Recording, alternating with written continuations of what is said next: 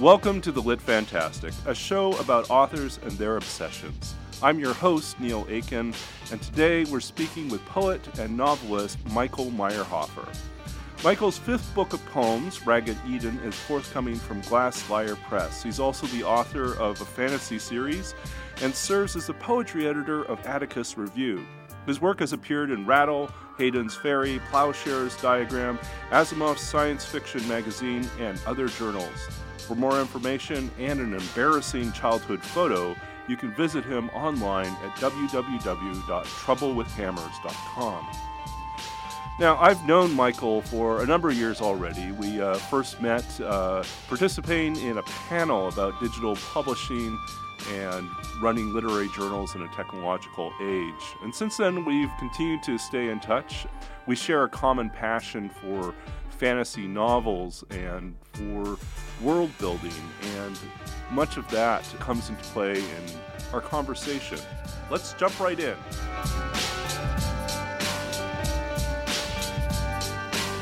Let's see, there's a lot of things I do that are absolutely insane, at least insane from my perspective to kind of keep insane. Uh, one of the things I do is like I'm hopelessly addicted to weightlifting. I kind of does does this thing. Um, I collect pocket knives, so I got like a giant box with like 50 of them at my feet. Um, I love role playing games. I grew up on Nintendo, Final Fantasy, all that stuff. And then um, I you mentioned that I also write fiction. Uh, I actually started out as a fantasy writer and basically all I read for the first, you know, until I was probably about 20 or so was just science fiction and fantasy. Uh, so I grew up on Dungeons and Dragons and all that stuff. Yet weirdly enough, I never played the tabletop games. Uh, that was kind of a kind of an odd deal. I went to a Catholic school, and it was kind of a conservative community. And I remember they sent home this newsletter saying that uh, if we play Dungeons and Dragons, we might actually become spontaneously possessed. You know, uh, when I was a little kid when I read this, so I actually kind of thought it was real, even though I was reading all that stuff in book form. And my family, to their credit, they thought it was hilarious. They thought it was stupid. But because of that, no one else was ever interested in those games. So like my only like outlet was was fantasy novels and sci-fi novels. So that kind of got my interest going in that. And that actually kind of got me into writing, which was also one of the things that kind of kept me sane. I say kind of because I'm not sure how well it worked uh, when you were growing up, you didn't have any, you didn't have very many opportunities or any opportunities to play these tabletop role playing games. As you've uh, gotten older, have you had chances to play? Well, it's, it's funny you ask that because I remember when I was an undergrad, suddenly I had the opportunity, but it's it's kind of weird. By then, I was almost too shy to do it uh, because the people who were inviting me, they'd been playing all their lives, and I had kind of, I was kind of halfway between poetry and fantasy at that point well, which is not to say I, I preferred one to the other, but I had the feeling, especially as an undergrad, that you have to wear a certain mask. Mm. So, like, if you're a fantasy writer, you can't be a poet. If you're a poet, you can't be a fantasy writer. If you're a sci-fi writer, you can't also be a literary fiction writer, which is, of course, not true. But that's mm that's kind of the what was being drilled into my head. So I ended up really not ever taking advantage of that, which I regret in my nerdiness that, that you had to had to hide away this part of your nerdiness um, you know and and as an adult now as as a working professional is there time in your schedule or do you find um, that you channel those interests and energies into your writing as opposed to finding a group locally i mostly channel it into my writing but that's just kind of the the, the regular difficulty that i think you have as an adjunct trying to find a community wherever you are. Uh, because I think when you come in there, if you don't have a close department that you're working with, you're kind of the new face, so it's kind of hard to make that group. Mm-hmm. Uh, plus, if you're someone like me, you're you know socially anxious as you can get, so I tend to I tend to channel a lot of that into my writing, and then you know through, through writing forums and stuff like that. But I still never had the opportunity to actually play. Well, perhaps you'll get an opportunity one of these days soon. I guess a related question would be you mentioned that there there seemed to be at least in when you were in school this tension between identifying as a fantasy writer or identifying as a poet. What why do you feel it's it's that way? Why do they feel like they're separate camps or separate communities? Well, that's a very odd deal because it's one of those things that everyone thinks exists, but they all think that someone else is the cause. In other words, like uh, especially in grad school, I remember talking to many people, and they'd say, you know, oh, I heard you write fantasy. Like, oh yeah, yeah. And they would they would always kind of take me aside and say, hey, listen, I know other people will say that if you write that, you know, this genre is legit and this genre isn't, but I personally don't feel that way. Um, I always thought that was really strange because I've never actually talked to anyone who did think that one whole genre of writing is better than another. Mm. You know, uh, I'm sure people feel that way, but no one ever really seems to actually say that. So I think it's just this feeling of that there's this big gulf between what's quote unquote literary and what's, I guess, for lack of a better word, uh, that has a primary focus on entertainment. Uh, even though I'm not sure that's a good definition of genre writing. Uh, but I think there's this difference. It kind of reminds me of the, uh, I think it's a Stephen King quote. And mm-hmm. I'm totally going to butcher this. I'm just going to try and paraphrase it. But I think he says that so called literary writing is focusing on what the piece of writing means to the author, and then genre writing is focusing on what the piece means to the reader. Yet both pieces have to focus on entertainment first, and they're both equally selfish. I think that's probably true. Uh, yeah. So for me, poetry and fantasy were never really all that different. I may seem different to other people, but for me, it was just two sides of the same coin. So I would kind of bounce from one to the other, you know, often in the same, you know, same day, same week. I get tired of one, I go to the other one for a while. That would refresh the original one. I go back and forth and back and forth. So for me, they really actually help each other. Do, do you know of other writers that alternate between or do both uh, fantasy and poetry? I don't know too many who do fantasy. I know Jeannine Hall Gailey will will dabble in uh, sci-fi fantasy themed poetry, which is a and she writes amazing poems. Mm-hmm. Uh, then I know a lot of poets uh, who also write fiction and fiction writers who also write poetry. Just as a general thing, in my experience, and this is just my experience, but I find that the people who are the best writers, in my opinion, or the ones I'm most drawn to, are ones who have uh, more than one genre under their belt. Mm. You know, one seems to really benefit the other. You don't necessarily have to write fiction to write good poetry, or vice versa, but it just seems to me that it really does you know, help you in a lot of different ways if you do. Yeah, I, I think there's something about this moving beyond just sort of a static, rigid definition of genre or static, rigid definition of a type of writing to to thinking about you know the ways in which they bleed into each other or inform each other. Uh, because i'm with you I, I definitely believe that there's there really shouldn't be any issues with moving between different styles of writing or types of writing and I, I definitely know some of my my own poetry mentors like Chris Abani operate in multiple genres at the same time. He's he's always writing. It, it's kind of scary, actually. He told me once that he usually has two or three projects going at a given point in time, oh, and oh, yeah. he alternates between them, and they're all different genres. So there's like a poetry manuscript, and then there's a fiction novel that he's working on, and then there might be a, a set of essays he's working on. And whenever he gets tired of one, he moves on to the other one, and he just keeps rotating, rotating. You know, I, I think if you're capable of doing that, that's fantastic. Um, I, I, know some people are, are very focused; they need to target and zero in on, on one project at a time to get it done. Yeah, there's definitely nothing wrong with, with doing that. Just for me, one always helps with the other.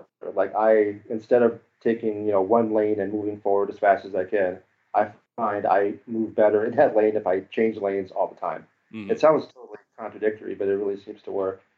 I remember I was guest lecturing for uh, my mentor Allison Joseph, and uh, one of the things I really like is quote unquote Eastern poetry forms. I don't speak a lick of Japanese, but I love Eastern forms, haiku, senryu, tanka, as they've kind of evolved over time. And so I was sort of guest lecturing to her students on this and um, kind of talking about some of the general differences between that and I guess quote unquote Western verse or longer verse, I guess. And basically, what we came up with is just it just gives you more tools in the toolbox. Because uh, I really do think that uh, anything that you ever experience or see or think about can be written about, but it does seem like it, it might make a better poem, it might make a better story, a better essay. Well, if it makes a better poem, what kind of poem? Rhyming poem, a long poem, a short poem, etc. So it really seems like the more uh, the more genres you have, a little bit of knowledge of benefits everything else. At least I hope so. So I, I, guess one of the the other maybe taking a slightly different tack on this is thinking about the ways in which you, you mentioned some of your other obsessions. Um, do you feel like they are intertwined in some way? That you spoke of like this interest and, and fascination with pocket knives and also with weightlifting. Where, where did these begin? Uh, again, they probably came from my dad. Like I said, uh, growing up, I was a very, very deathly shy kid. Uh, you know, I was a very small kid, lots of birth defects, lots of you know anxiety and depression even. Uh, so I'm sure a lot of it, like I said, it came from kind of this BS macho thing. But um, having an interest in fantasy, well, if you have an interest in fantasy, it often leads to an interest in swords. Uh, but swords are more expensive than knives. Yes. uh, I think, yeah, I think, I think, and I have plenty of those too. But I think that's kind of what led to that. And then also, my dad uh, was sort of my role model for this in a sense too, because he's you know he's a science geek just like me, but he's also a big dude. Like he he started working out a lot when he was a kid. He kind of instilled that in me, and I just started really really enjoying it. Um, mm-hmm. So on the one hand, it's a good stress relief. On the, on the other hand, it kind of gave me a little bit more confidence to kind of stand up to bullies and whatnot. Mm-hmm. And then this sounds kind of silly, but especially as a little kid or as a, as a teenager, I noticed that when I started lifting weights, you know, I had less problems with bullies. And then I kind of got to thinking, well, why don't I keep doing it? And then maybe I can sort of, you know, help other people who are being bullied the same way occasionally people helped me. Uh, mm. So that it kind of became just part of my personality, I guess. And, uh, and part of your origin story as a superhero, it sounds like. yeah, yeah, yeah, yeah, yeah. And then just kind of um, something that it, it's a way to kind of compete against myself. So in a way, it doesn't really seem that different than writing because when I write, sure, I'm competing against a friendly competition against other writers. Let's see who can get the best poem that week. But it's mainly just to see can I write better today than I wrote last year or last week. Mm-hmm. You know, so, so it's a, it's just a way to kind of trick my brain and my body into working harder and kind of not getting discouraged in this world we live in. So. Mm-hmm. If you're interested in pocket knives and swords, this sounds okay. Eh, have you watched? Um, I think it's on History Channel, the Forged in Fire TV show. Are you familiar no, with I've it? Heard, yeah, I'm familiar with it. I haven't seen it yet. It's been highly recommended. I haven't got to it yet. Uh, but I used to watch things like you know uh, Deadliest Warrior and like pretty much every every documentary on medieval battles you could find on, on YouTube. I've probably seen so. Uh-huh. Yeah, I, I, I became addicted to Forged in Fire last year, and I ended up watching like all sorts of episodes, a lot of episodes, and it, it was fascinating to me. I, I think one because I had a superficial knowledge of the process, but seeing the different techniques and approaches, and also seeing sort of the stress that like very talented blacksmiths, experienced swordsmiths and knifesmiths would go through because of a really short you know, like three hour or four hour window in which they had to produce a blade with a handle. You know, it, it, just, there was a lot of that that reminded me of the writing process and how small, seemingly insignificant flaws or misjudgments in our preparation or in our setup could, you know, lead to like huge problems in the end result. Oh, um, oh, absolutely. Yeah, but anyways, I, I, found it fascinating to to watch, you know, that particular show. Think about that every time I see a knife, and I think, yeah. um, you know, there's a whole story behind each blade. Well, that actually reminds me of a, a episode I think of Nova. I actually used to show this in a, a Zen poetry class I would teach, mm-hmm. and I'm gonna pronounce this wrong, but it was about the Ulfberht, uh, the Viking sword that used carbon uh, carbon rich enriched steel uh-huh. and they actually say that it was basically as good or better than the you know than the renowned Japanese katana. And the episode was about this uh, blacksmith actually learning how to forge a modern Ulfberht and how he did it. And one of the things he said I thought was very interesting. He said, um, "I don't need a sword. I don't need to make a sword, but I have to make them." Which I thought was very, very interesting because that kind of goes with the whole Zen idea of whatever you're doing, you're doing it because you have to do it. Like if you're pouring tea, it's because pouring tea is the most important thing in the world at that moment. Mm. And if you can have you about whatever it is, even if it's if it's writing a poem or uh, heck, lifting weights or driving a car, anything at all, teaching anything, um, it, it, makes it gives you all this extra energy and passion but also I think a lot of anxiety too, because then you're more aware of the potential, uh, the potential failures, like that little ping when the metal cracks when you're trying to cool it. Yeah. Right, right. So, have you found these obsessions with weightlifting or with um, knives and swords um, spilling into your your work as a writer? Do do you find them uh, perhaps more so or more obviously, I guess, in, in fantasy, but does that also show up in poetry? Uh, a little bit, a little bit here and there, because whatever whatever I'm doing or whatever I care about, I like to either write about directly in my writing or at least poke fun at. You know, kind of kind of have a sense of humor about the absurdity that is me. Uh, so I, I, will reference that stuff a little bit. Usually, my friends are like, "Hey, dude, stop writing about knives and weightlifting. You sound like a dork." So like, all right, all right, I'll, I'll tone it down. Does this also inform the type of characters you write about? I think so, maybe. Because uh, one of the things I really like to do, and I didn't really realize I was doing this. I just noticed after a while that I was doing this. Is I like to take certain tropes and then turn them on their head. So if you have a character who's very like stereotypically macho, well, that's a two-dimensional character. So what else could he do with that with that trope? Well, maybe he has inner, you know, depression, other conflicts that are going on, a lot of internal conflict.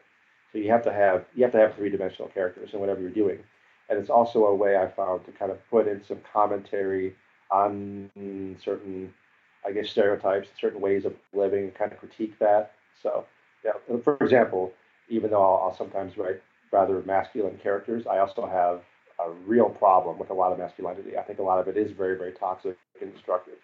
So it's a way to kind of take those bad elements and try and you know work them, kind of uh, work them out, and kind of present a better way of doing things. I guess. Could you give us an example of maybe a character from one of your stories in which this this happens? Sure. Um, well, two of my favorite characters in the, the fantasy series, well, actually, a few of them are like, like openly gay characters, and playing with that uh, trope. Like the stereotype is, well, if you're going to make a character gay, then they have to be also hyper masculine and not be very sensitive, and you're going to overdo certain things. I didn't want to do that. I basically wanted to have a three dimensional full character in which the sexuality was a very, really a very, very minor component. Um, yeah, I kind of to kind of do that. And the other thing that I try to build in a lot of the characters, as they face their adversity that they're facing, whether that's an internal or an external conflict, uh, and they're dealing with you know, their anger, you know, um, what happens when they go too far? What happens when your good character actually does something really bad and has to face that? How are they going to face that? Uh, the other thing I really, really try to do is write strong female characters, and then also again not strong female characters in a two-dimensional sense. You know, like the this swordswoman who just randomly kills everybody for no apparent reason and doesn't actually have any depth to her character. So again, I think the real challenge is to put as much real characterization in there as possible so that all the other stuff is I don't want to say a lesser element, but it's just something that just happens to be a part of the character. Where do you turn for inspiration for this? Real life or uh, the work of others or or are there particular models that you you find yourself gravitating towards? A little bit of all the above, actually. Um, I tend to get a lot of inspiration, no matter what I'm writing about, whether it's poetry or fantasy, from actual people that I meet, actual characters that I like, or people that I can't stand, whatever. Uh, but often I'll take elements from two or three or four different people and kind of put it together. I also really like, um, I'm a kind of a history nerd, so if there's any historical character, I can kind of weave some of that in. I like to do it. And then beyond that, one thing I've, I started doing a few years ago is I've made up this exercise where I rather exhaustively write about every single aspect of a character's personality. So I have to fill in, even if the character is only going to be in the story for a little tiny bit um, write out their past, their conflicts, their addictions, their all their physical features, their anxieties, their prejudices, et cetera, et cetera, et cetera, and kind of plug all that stuff in. And in order to do that, I think inevitably you end up drawing on real life. So anything that um, that I don't like about myself or about other people or whatever, or anything that I admire and wish I had more of that quality, uh, fiction is a great way to put all that stuff in there. Mm-hmm. So, what would be what would you say are some of the more surprising characters that you've come up with? Oh, let's see. Um, without spoiling it, I had one. Without spoiling, I, yes, that's the yeah. problem. that is tough. Uh, one one character that I really really enjoyed working with was a, a, character I introduced just a little bit in the second book of my fantasy trilogy, and it's just kind of a background peripheral character, and you're not really expecting that character to do too much, and then in the third book everything just goes absolutely insane, and that minor character uh, goes through some very very bad things, and their personality shifts quite a bit, and it's their struggle uh, to do that. They uh, yeah. without without spoiling it too much. Yeah. Their physicality changes a great deal. Wow. So yeah, so big changes happen to what seemed to be a small character and yeah. Do you have other exercises that you turn to for inspiration? I guess what what's interesting to me is this idea of there is almost an obsessive level of detail that you're investing in your characters' backstories even if they may not even take a main stage, you know, position. There is that sense that you need to know everything about them. Yeah, yeah, definitely. Uh, one thing I really, uh, it's sort of an exercise. I try to make the, the fight scenes as realistic as possible. Mm-hmm. Uh, because when I was growing up and I was reading fantasy, one thing that really irritated me was these very, I would say, almost cartoonish fight scenes in which one guy or one woman randomly kills like 800 people. Like, how the heck did you do that? uh, so it, it might seem, in fact, sometimes I'll even watch, this is really nerdy, but I'll just try to look up people sparring with like, you know, blunted swords online on YouTube. I mm-hmm. just kind of watch the fight and see how the stuff actually looks, you know, um, and how short and really brutal the actual fights are, and how cheap shots are not only, you know, allowed but are totally encouraged, and that's how you would actually win. Right. Kind of make it as gritty and realistic as possible so that in the story, you know, my heroes and my heroines don't always necessarily win in the most honorable way. Uh, but the point is just to win. Are there other writers that you look to as models that you'd say, this is a writer that I really admire for their ability to do this or to do that when it comes to either character or sort of that physicality um, or authenticness to like a, a combat scene or to a fight scene? Yeah, one of the first that made a really big impact on me, I'm probably pronouncing this wrong, but Katherine Kurtz's Deryni books. Mm-hmm. Uh, it, it, was basically this, uh, it was sort of an allegory, in my mind, a sort of allegory about gay rights and discrimination and so on, because you had these people born with magical abilities that were being hunted and so on. And I really, really like the depth of the characters and all the twists and uh, just the realism she put into her stuff couple more examples. Ray, I might be pronouncing this wrong too, but Raymond Feist is a um, mm. really good one. And then, of course, George Martin. I mean, you can't go wrong with that. I love the depth he puts into his characters, and the show is wonderful. Uh, except for when actually the problems I have with the show are often when it deviates from the books. Mm-hmm. Uh, but the depth he puts into his characters is just fantastic. As a as a history nerd and as someone who really likes uh, what I call dialogue gestures or just like physical symbolism, you know, Mm. Uh, he puts so much of that into his writing. It's just a great lesson to watch. Mm. Are there movies that you, you said you sometimes track down videos of people and you know fight doing particular types of combat with particular types of weapons? Do you have like films that you also turn to and think like this was an exceptionally well done you know fight sequence? Oh, good question. Good question. Uh, my favorite fight scene that I've seen in any movie has to be the final fight scene in Rob Roy because it kind of sums up everything I'm talking about. Mm-hmm. Uh, because you have these two characters throughout the whole movie, and you basically see them just being insanely good at fighting and just beating all of their other opponents with ease. And then when they fight at the end, it's very, very readily apparent that one is much, much, much better than the other. Mm. And yet the way it's resolved, uh, yeah, it, it's a very, very cheap but absolutely wonderful ending. It really mm-hmm. sums up the whole philosophy I have on that.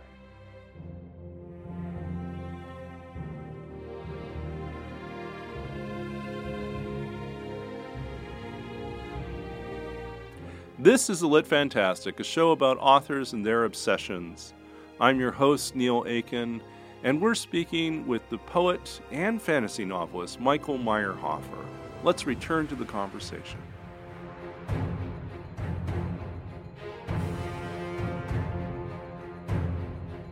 So, we, have been talking a lot about your fiction and, and your interest in fantasy. Are there obsessions that you feel spill over into your poetry writing? Things, maybe topics or ideas or places that you return to in your writing when you're doing in poetry.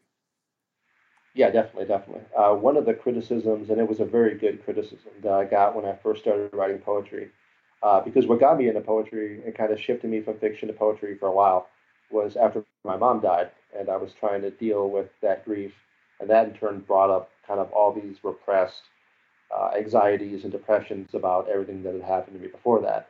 And it kind of trying to write about all that poetry was just the most, or the more immediate way to deal with it. Uh, but one of the criticisms I got was, hey, you're not really letting the reader have any fun. You're basically saying this means this means this, and you're not leaving any room for interpretation. Uh, so basically, all my poems were like these kind of dry, um, I'd say kind of pretentious philosophical musings about the meaning of life and blah blah blah. Mm. So one thing that was really difficult, but made poetry a lot more fun, was learning how to kind of relax that control and kind of accept that there's so much that you can't even begin to define. And then from there, that drew me to other topics, like kind of cliche topics, but you know, Zen Buddhism, of course, quantum physics, you know, documentaries on dark matter, dark energy, all these things that you can't really define, but you know are there. Uh, and that used as a metaphor for all this other stuff that you might sense but can't actually articulate. So for me, kind of trying to work that in, that that struggle to articulate what you can't articulate is really what provides a lot of fun in writing and also reading poetry. So it, it's that quest to address the ineffable, the thing that cannot be fully articulated. Exactly. What a and, much more articulate way to say it. well, I, I think it's it's interesting because you know there's always these um, like like dark matter, th- that sense that there is something present which makes its presence known even though we cannot directly see it. But other things are impacted by its presence. Black holes are the same way. We detect them by how they interfere or adjust or or affect those things that are around them.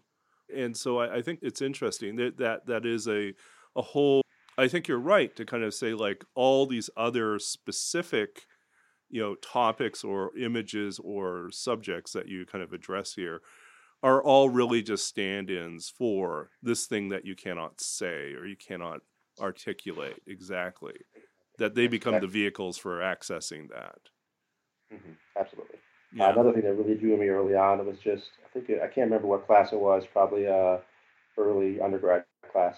It was the teacher was talking about how, in a sense, matter doesn't really exist. I mean, you can stub your toe, you can see a table, you can see a wall, but if you zoom in and in and in, and you zoom in on the atoms and you zoom in even further, that's basically all just empty space, which is astonishing to me.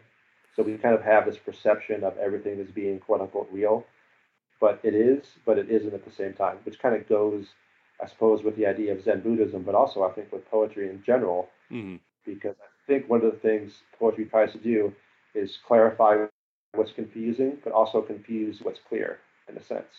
Uh, yeah. Kind of turn everything yeah. on its head as much as possible. You know, what is it that they say? It's like in writing, your one of your goals is to defamiliarize the familiar, to make it new again. I, I think what you talked about earlier, sort of a lot, a lot of times, our initial impulse when we're writing is to chronicle, to to journal, to catalog or to capture the literal world that we see around us or the experience that we have. And then, as you said, there's this moment where we hopefully learn that mystery is also part of our reality, and we need to include that mm, absolutely to to, to make I it think... more more in a way you know the more that is not known the more real it actually is to the mm-hmm. reader to the audience yeah yeah, I was going to say, I think, I don't know if it was Einstein or who actually said this, but the, the gist of it was if you picture knowledge as a source of light that's growing and growing and growing, no matter how large that circle, that sphere of light grows, the darkness outside it will always be greater still. So, in other words, you kind of need those dueling opposites. You need that mystery to propel you forward, even though you're not going to answer your questions. Mm. Just the quest to do that. It sounds cheesy, but the quest to do that you know, it's kind of like I think the purpose of why we're here. So, yeah, I I had a like even within sort of the form of the poem, um, this is manifested.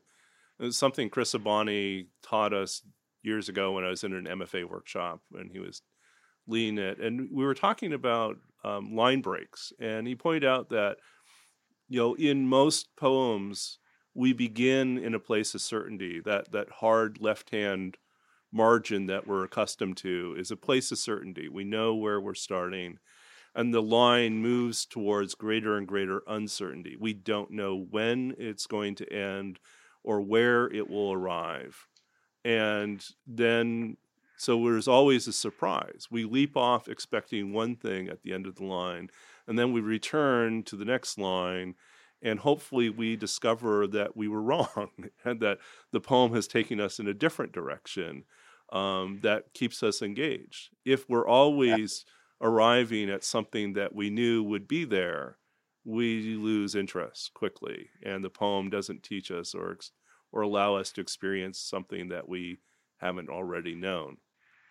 Absolutely, well said. Well yeah. said. Do you find there are are there ways in which you have brought your poetry into your fiction writing? Uh, yeah, I think so. I mean, I don't think a lot of this happens on kind of an instinctual level. But I remember when I was reading, uh, I was assigned to read some of Raymond Carver's fiction. I think is probably as an undergrad. That was the first time I'd ever read any of his fiction. And then someone mentioned, "Hey, you should read his poetry too." And I started reading his poetry, and I was amazed by both the similarity and the difference of the two. Mm. And yeah, it, it kind of started this idea in my head that the again, like I said before, the more knowledge you have of one genre, you don't have to. You can get there other different ways, but the more knowledge you have of one, the more tools it gives you for the other. So I feel like for me, having a grasp of poetry helps me focus on small images, and especially once I kind of relinquish that kind of instinctual pretension and that control, I kind of loosen up a little bit. Just let an image be an image, even if I don't know for sure consciously what it means. I think poetry helps with all that stuff, which you can incorporate in fiction, of course. But then fiction, it seems to me, especially if you're writing narrative poetry, helps you with narrative, with storytelling, mm-hmm. with kind of stepping out of your own head and thinking, okay, what does the audience want to hear? What are they expecting? Am I going to give them what they want, or am I going to turn it on its head? It kind of lets you uh, get a maybe a little bit more of an outside perspective. Mm-hmm. What do you have ahead of you? What what types of projects are you working on now? See, or or have you just um, released? Um, do do you have books that are just out now? Well, my fifth book, uh, my fifth poetry book, Ragged Eden, that's coming out of uh, Glass Lyre Press next year, um, sometime in 2019. We don't have a, a, firm deadline yet. And then my sixth uh, fantasy book is coming out. Uh, that'll probably end up being 2019 as well. And then meanwhile, I have, of course, you know, you know, you know what this is like. Yeah. I have two or three or four poetry manuscripts, you know, taking up, collecting dust up my hard drive some narrative ones, some more experimental ones. And then I have about I think two or three that I'm sending out right now, and then another uh, a brand new, totally different fantasy series I'm starting or working on, and then a handful of kind of sci-fi fantasy short stories, um, and then a few more like uh, creative nonfiction or flash nonfiction pieces too. So, mm. where where are you most excited about out of all those? Oh, you're not allowed to ask that. Uh, because sometimes sometimes that's different than what's coming out. You're like you're like happy that these books are coming out, but you may actually have something that you secretly want to be devoting more of your time to. It's it's tough to say. Um, it's, it's a total cop out answer, but I'm excited in different ways for all of them. Um, one of the things I'm really trying to do lately is work on more short stories. So mm. I. Uh, I get a, a, when I get a short story accepted here and there. That's that's a, a special kind of thrill because that I, I kind of turned to short stories. You know, after I'd already published a couple of the fantasy novels and already had a couple of poetry books, so I kind of did things in different order. So it's kind of cool, kind of validating, kind of be able to go back and do that. But other than that, like it seems like whether it's poetry or fantasy, they kind of you know getting that publication. Maybe just because I'm insane. Like there's just there's this initial excitement and this feeling of like, all right, I did it, awesome. And then that lasts about 4.3 seconds. Then after that, I'm like, oh crap, what do I do next? mm. And I'm immediately trying to think of like, what's going to be the new project? Who am I going to contact? What press do I want to work with? You know, et cetera, et cetera. Is there anything that you want to work on or that you've thought of that, I don't know, what would be a dream project for you? Something that maybe like I, I wonder, given your background, this mixture of obsessions and interests, are there projects that you would want to take on that might be this is more pie in the sky sort of a challenge? Like, well, for instance, uh, like is this combination of things something that might lead you to want to work on a computer game or want to work on a film or a screenplay or something else? I would think about something like that, except it would be so far removed from my from my skill set, what limited skill set I have. I kind of wouldn't even know where to get started. But a couple things I have thought about. About oh five or six years ago, I was still teaching creative writing quite a bit, and now I've kind of moved into the the adjunct composition world, which is great in many ways. But I really miss teaching creative writing. Mm-hmm. Uh, one ways, you know, one of the ways I kind of stay limber in that is I, I'm the poetry editor of Atticus Review, so that lets me kind of work with people in that sense.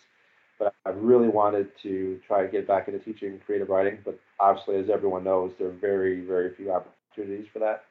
So one idea I've tossed around is trying to do some kind of YouTube thing with like very uh, kind of detailed craft lectures on line breaks and scansion and syllable count and free verse and all, all these kind of little, little, tricks that I was privileged to be taught and try to kind of share them that way. But mm-hmm. I haven't quite found the energy to get started on that yet, but that's that's one of the things I've been thinking about. So. Yeah, I feel like we're living in a period of time where um, the standard, the default models for or the the paths, I guess a better way to say it, the career paths that most people expected to take after an MFA or after a PhD in, in literature and creative writing or creative writing have changed. There's just not, you're right, there's just not as many opportunities to teach creative writing formally, like within the, housed within a university, in especially in a full time tenure track, track position. So I, I think you're right. I think we're, we're living in a period where you know, perhaps we do move to models where we teach, we pass on that knowledge online through yeah. through YouTube or through um, other video sites, or we we find ways to um, to teach outside the academy. Yeah, one thing I love to do is kind of do guest readings, guest lectures. You know, really any chance to get to work with writers. Mm-hmm. Uh, sort of my dream life, I suppose, would be because obviously there's not exactly a fortune to be made in poetry. Uh, but if I could, you know, make a living, uh, keep the lights on with fantasy, and then you know still be able to write all the things I want to write, and then just travel around and do, even if they were free, just do free community workshops anywhere I could. That sounds to me that sounds like a dream life. Yeah, yeah, no, I agree. I'm with you on that. If there if there's some way to make it work, I would. I, I think in the olden days we would have patrons, and they would just yeah. um, yeah, they would be our financial backer so we could actually do these things. Alas. Alas, alas indeed. Are there any other obsessions that um, that you've thought of, you know, over the course of this conversation? Uh, let me see. Another really weird obsession. Um, lately, like, because I always have really bad insomnia, so I tend to watch documentaries on YouTube. I'll watch two or three or four or a dozen a night. Uh, but one subject I keep coming back to lately is number stations which is something I didn't really know too much about. But I remember hearing them when I was a kid, and just there really isn't that much information to learn about them. Um, all they really have is the recordings. But it's kind of interesting to watch the different theories about how these things came about, where they're still going on, you know, all that kind of stuff, all this weird speculations. So, so for those that aren't familiar with number stations, uh, do you want to explain, or are you just yeah, sure. rattle off a list of numbers for people instead? Yeah, there's a few there's a few different ones. Uh, some of them aren't going anymore. Uh, the Lincolnshire Poacher is one of the famous ones. But basically, it was uh, it was a, a shortwave radio station that would just sometimes sometimes on a set schedule, sometimes randomly, start uh, playing out numbers like a, a, computerized voice reading numbers four, three, two, one, five. Just numbers going on and on and on, and no one really knew what these were about. Who was who's playing these numbers? Why are they doing this? Uh, but the speculation was that it was somehow involved in espionage because if it weren't, why would they not be arrested for doing this for like decades, decades? Uh, in fact, there have been like spies who were caught, you know, transmitting these things and collecting the codes. But no one, they're completely impossible. They're mathematically impossible to decipher. So it's this kind of weird thing. I remember hearing them as a kid and thinking, what the heck is that? but when you hear the recordings, there's there's really no information to gain. You could find out when this was played, but even if you have the numbers, all you have is a, a string of like 200 or so numbers. You have no idea what it means or who it was sent to or whatever. So would, would the numbers cycle? Would they loop back or? Uh, somewhat. So they would they would introduce a number that is speculated to be the code, a five-digit number, let's say, and mm-hmm. that says who the message is meant for, because anyone who has a shortwave radio can hear these. So then, what, the person who's supposed to quote unquote hear it turns on the radio, they hear this number. Oh, okay, that's my message, and they just write down strings and strings of numbers, uh, and they do repeat sometimes depending on the way the station works, and then they somehow figure out they decode this into their message. Uh, another theory was that the numbers don't actually mean anything; that it was just put there for misinformation or the as a prank or as a joke or by some rival government to make everybody think that there was something going on when there wasn't. So it's an interesting uh, question that has absolutely no answer. It's, it's impossible to really figure out what they're for mm-hmm. or what any of them to say. Interesting. So numbers stations. It actually, uh, what's I'm trying to remember the name of that podcast series that kind of plays with that idea as well. Um, Probably, it's on the tip of my tongue. I think I know what you're talking about. Yeah, uh, I mean they they play with that, and they also kind of make up. It's a whole fictitious uh, community, you know, and. What is it? Welcome to Night Vale. Yes, it's Welcome to Night Vale. Yeah. Yeah, a few of them have done. That's the one I, I just heard recently. Yeah. Yeah. Yeah, so they, they definitely play into that tradition and then they kind of go off on their own kind of wild, weird, you know, imagination. Um, yeah, I love that. Yeah.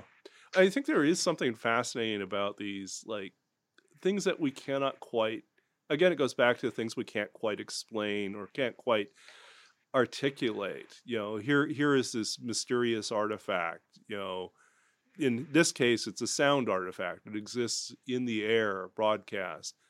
And what meaning does it have? We're not entirely certain, but we believe it probably has a meaning. We just don't know yeah. how to decipher it. Uh, it feels like a level removed from poetry. Poetry, we hope that there is some baseline meaning that people are going to pull from the text. Um, we hope. So. we hope. but I, I, think yeah, there there but there is something fascinating about it. There's uh, I feel like sometimes we encounter this when we read things that might be categorized as magically real that they feel familiar and at the same time they are really unfamiliar to us. Um, there's something odd, a little bit uncanny about the experience. I think a, a little bit of Italo Calvino's writing or um, or Marquez's writing and and sort of the ways in which we feel like we're almost we almost know it and yet it is still somehow magical still somehow not quite real yeah, I think that's what drew me to, I guess, quote unquote, Eastern verse, like, and, uh, which I especially read in journals like Modern Haiku and Frogpond and stuff like that. Mm-hmm. Because when I was trying to kind of loosen that stranglehold I had on the reader's ability to perceive what I was getting at, and just giving a really strict, almost mathematical interpretation, uh, one of the things, one of the advice, pieces of advice I kept getting was focus more on image, even if you don't know what it means, because part of you will still know what it means. Mm-hmm. And again, uh, Eastern poetry is a wonderful resource for that because you get an image with as little ego as possible. You just use just an image. The, uh, the the narrator may not even really be in the poem, and you just see this image like a snapshot, and you instinctively, instantly have a feeling, but you don't know if that's what the reader intended. You don't even know what the feeling really means. Yet part of you does know what it means, and I really like that that uh, that way that your your brain, or for lack of a better term, your soul, I guess, can kind of go way, way, way beyond the mind's ability to perceive things. Like there's a limit to language, and poetry is one of the ways you can, you know, make this sort of quantum leap beyond what language and logic can actually tell you. Mm-hmm. Yeah, that that somehow it is greater than the language itself. I, I think what's fascinating too is how much of that is a product of the slippage between languages. When we talk about a lot of the a lot of um, Tang Dynasty, you know, Chinese poetry, or we talk about, you know, Japanese haiku from a particular period. Frequently, what we're also encountering is just a completely different way of thinking about language and communication. The characteristics of Japanese or the characteristics of Chinese allow for some things to function, like you said, without the ego being literally present. You know that they can the self can be removed or erased and philosophically that's often you know that's that's part of the philosophy that governs a lot of the writing especially during those periods but yeah. it, it's it's interesting that the work of translation is largely doing the same thing we've been talking about grappling with something that we don't know quite how to articulate yeah and it's very interesting for me as someone who doesn't speak chinese doesn't speak japanese to read all the different translations uh, for example the, the famous haiku about this, uh, a frog jumping upon sound of water. I've seen just that simple haiku translated about a million different ways, and they all sound so different. So if you ask me, well, which one is quote unquote accurate to the language, I couldn't tell you. All I could tell you is I like when I just read it in English. I, with my personality and my you know idiocies and idiosyncrasies, I prefer this version to that version. Mm-hmm. But is it the correct one? I have no idea. Probably it may not be You know, so there, there is actually something. I guess you could also say that that translation, that experience of encountering something through, through translation, is very much a, a, cubist experience. In that we, it's it's broken up into all these fractured bits. Each of them is a slightly different perspective on the thing that it's trying to represent. None of them are yeah. fully, completely accurate. Yet taken all together, we get a step closer to understanding it. Exactly, which is an idea I love because it it's also sort of goes with I'm totally nerding out here, but the whole idea in quantum physics that if you zoom in and in and in and in, you know, where does where does the beach ball end and the air start? Well, you can't really tell. Yeah. All you can do is with a probability, but you can't say it's exactly you know one micron here or there. It could be a little bit this way or a little bit that way. Uh, so in a sense, everything is fractured. We just don't see it that way because it would drive us nuts. But it is sort of the reality. So it's, it's fractured and not fractured at the same time. Right. So I, I love that contradiction and that total paradox that we live in. Mm-hmm. Yeah. So I, I, think this is a good place to to kind of start winding down. Do you, do you have a couple poems you'd like to share with us on our way out? Sure. Uh, here's one called Thoughts and Prayers. I don't expect historians will mention the shadow of windmill blades easing across the highway at dusk, nor the blackened pans soaking in my sink under a faint sheen of cooking oil. But they might have something to say about the fact that this year more kids died in school than American soldiers killed overseas, fighting in deserts that lack our tolerance for ballots and metal detectors. I suspect you won't believe me when I tell you how important it is to properly align your shower curtain, mend the torn window screen, praise a colleague for his latest book, though he refrains from mentioning yours.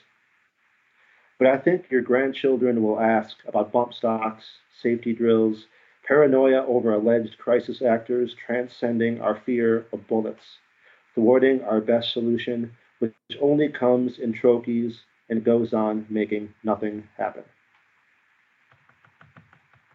Here's another short one. Text message between wildfires. I wanted to tell you about the clouds, how they moved like sign language over the freeway this afternoon, momentarily shading great swaths of knuckle to knuckle traffic from a sun already bruised by carelessness, hinting at some other world woven into ours, the way physicists say there are dozens more dimensions upholding the bones of our reality only autocorrect changed it to cows. And so for the rest of the day, as I worried between errands, I imagine mottled herds floating by, flipping their county sized tails, their throats ringing like church bells. Wow. And are these from a book that's, uh, is this out of a current collection or one that you're working on? Uh, these are all pretty new. So I think uh, I'm still tinkering with the order. I think uh, the first one, Thoughts and Prayers, that's going to be the title poem for our new manuscript. Mm-hmm. Uh, the second one, I think uh, that's either going to be in that one or I might try and fit it into Ragged Eden, which is coming out pretty soon. Okay. I haven't quite sure, but I'm all they're both new. Mm-hmm. Well, it's been an absolute delight to speak with you today and uh, to to kind of take a journey through these all these different obsessions and their their orbit around the things we cannot quite name or say. It's i mean I, think it's a rare treat too that we've been able to kind of delve into two genres as well. Is there anything that you would like to uh, pass on to our listeners? Let's see. Just to say that if they're not already listening to your podcast religiously they definitely need to because you guys are awesome.